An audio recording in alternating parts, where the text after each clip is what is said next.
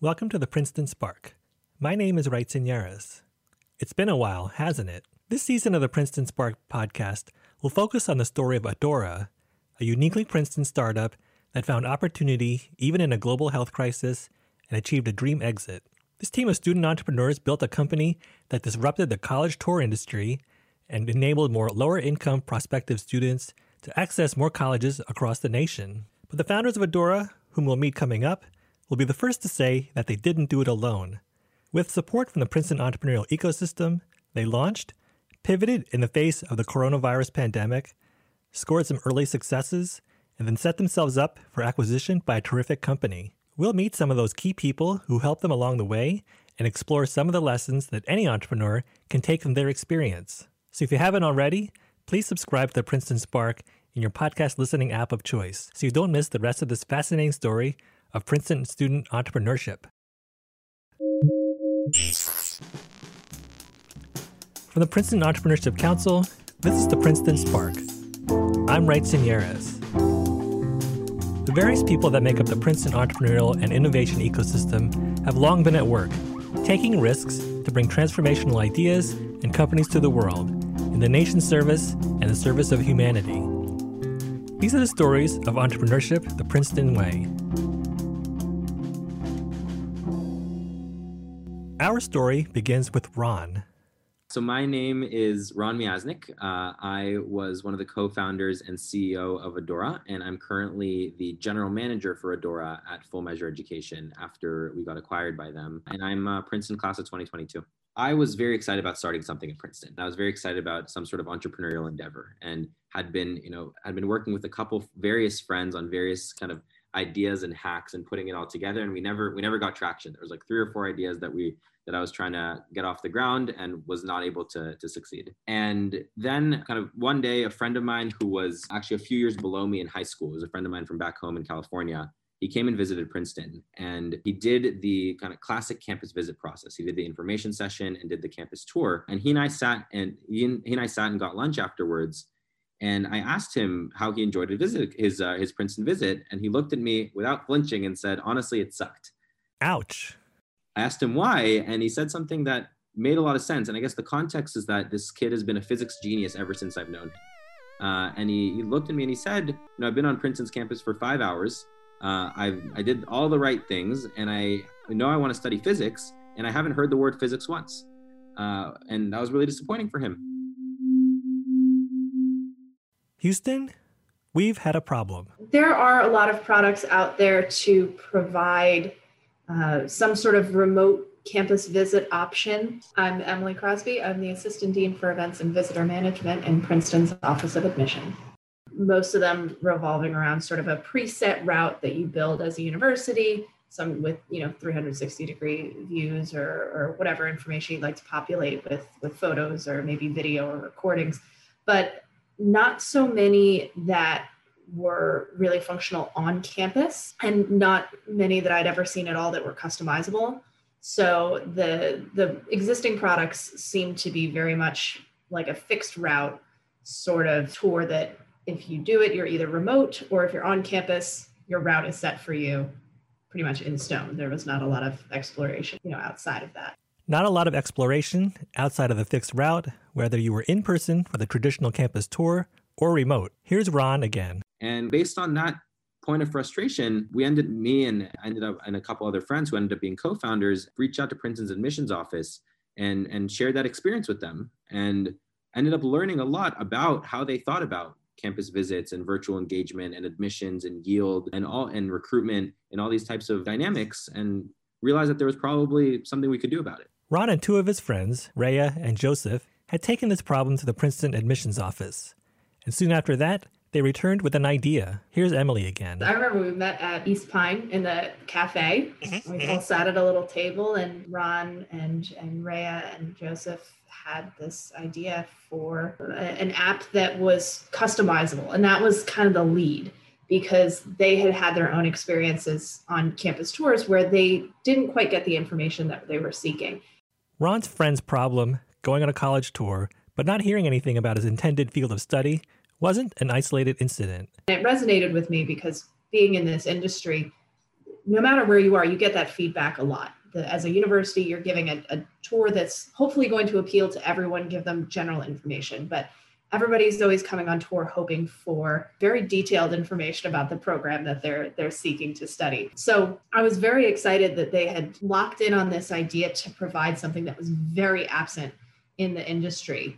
With the problem sketched out, Ron, Rhea, and Joseph set out to solve it. So what Ron was proposing was an app that would help them to navigate a campus that's a little tricky to navigate if you've never been here before, put all the students' interests into a tour that was customized for them with thousands of options uh, as in terms of routes, customize the amount of time. And it really filled a gap in terms of what do we do for the students and families who can't come on our tour, who can't visit during the hours that we're providing the tours, because we're pretty locked in on, on business hours. We do have weekend tours, but we know there's a lot of people who, who can't take the time off to come to campus or can only visit on certain days when we might not be offering visits. This season, we'll trace the steps that the Adora team took, from that little cafe table to the big acquisition. And we'll explore the various ways Princeton supported Adora. But how did Ron get to the starting line of this journey? That's after the break. Hello again, podcast listener. I would love for you to send this podcast to a friend, but if you're like me, and I know I am, I'm probably washing the dishes as I listen to this podcast. So you probably can't quite send this to a friend right this second. That's okay. Just remember this handy dandy acronym and send it when you're done doing the dishes. Ready? Here's the acronym S P A R K. Spark. Send podcast along. Recommend kindly. That's send podcast along, recommend kindly, and send the Princeton Spark to a friend. Now back to the show. Welcome back to the Princeton Spark.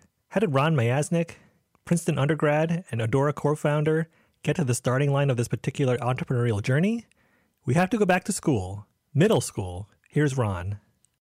I, I actually, I actually very much grew up around entrepreneurship and startups. So I first of all, I grew up in the San Francisco Bay Area, which was, uh, was a very startup oriented place. So a lot of my, a lot of the, the adults that were around me and the careers that were around me were very entrepreneurial folks. And actually, my dad is an entrepreneur. He has been a serial entrepreneur his entire life.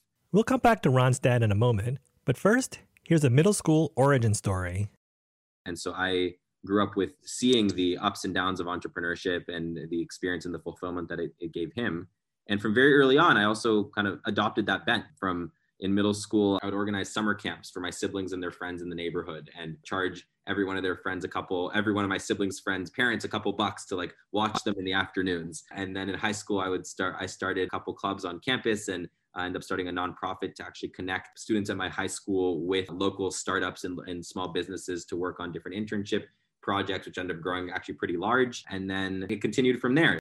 Before we go back to the future at Princeton, here's an even earlier origin story. Sure, there's uh, no doubt he grew up in a very entrepreneurial house. I'm Guy Miasnik. I'm Ron Miasnik's dad. That's my first uh, job, actually.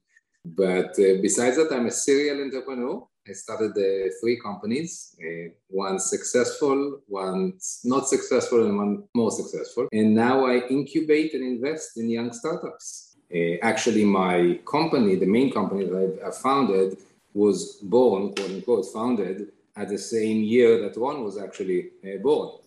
So uh, I always looked at them as also sort of my two children. And I would say, oddly enough, when it was acquired, it was at the same time that Ron left high school, left the house after high school to Princeton. So both basically, I've let go both of them at the same time as well. So there was always a sort of a duality between building a company and, and uh, raising, uh, raising a child. So, but they definitely, Ron definitely experienced the entire journey of the entrepreneurial entrepreneurship that I went through in a very deep way. He was uh, always very curious about what's going on, learning about the company and what are investors and what is a VC and questions that sometimes surprised me even as a, as a younger child and later as I grew up. So definitely I think he got some of the DNA as well. When Ron was setting off on this particular entrepreneurial journey, here was Guy's reaction. Eh, I was excited for him. I was actually very excited because I believe that you learn so much from an entrepreneurial experience, regardless of where it goes. I was always, and maybe that's the dad in me, try to sort of lower his expectations, telling him, listen, the chances are, the vast chances are that it will fail. So don't expect too much, but go for it. So definitely, it was a sort of a combination of uh, looking at another fellow entrepreneur, but also that fellow entrepreneur is actually my son, and you don't want him to get hurt.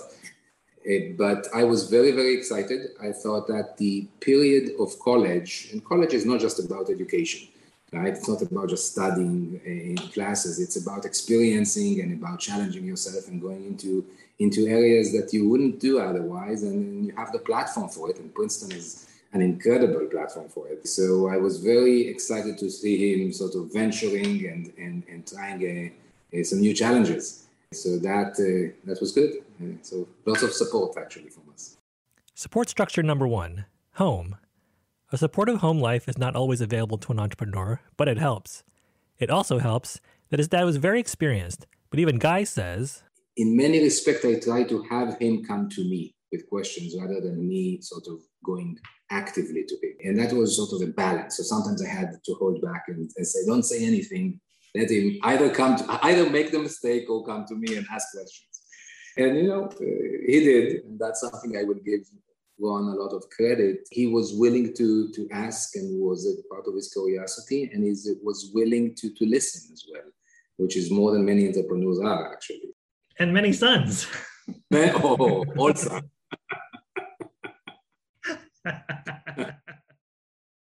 In part two of our nine part series on Adora, we'll meet Rhea Ward, who designed her own major at Princeton, which will figure prominently in Adora's development. The Princeton Spark is a production of the Princeton Entrepreneurship Council, which is Anne Marie Maman, Don Seitz, Lauren Bender, Diane DiLorenzo, and produced by me, Wright Seneres. Engineered by me on Zoom, working from home, and Dan Kearns at the Princeton Broadcast Center. Edited by Brandon Apter. I designed the sound and music for this episode. Our theme music is by the Treadmills, who are me on guitar and bass, and John DeMond on drums. Special thanks to Allison Seneres, Scott Colin, Ron Miasnik, Emily Crosby, Guy Miasnik, and Heather Massey, and Tiffany Novak at Creative Circle. The comments and suggestions box is always open. Send an email to sparkpod at princeton.edu. If there's a topic on entrepreneurship or a person you'd like to hear from, please let us know. Follow us on Twitter, Instagram, and Facebook at, at Princeton Spark. You'll find some extra content there. You can put some faces to the names and voices you heard on this episode, and more. We also have a newsletter so you don't miss out on anything Princeton Spark. You can subscribe at princetonspark.com. The views expressed by our guests on this show are theirs and do not necessarily reflect the views of Princeton Entrepreneurship Council, the Office of the Dean for Research, Princeton Innovation, or Princeton University. If you haven't subscribed to the show yet, please do so wherever you listen to podcasts.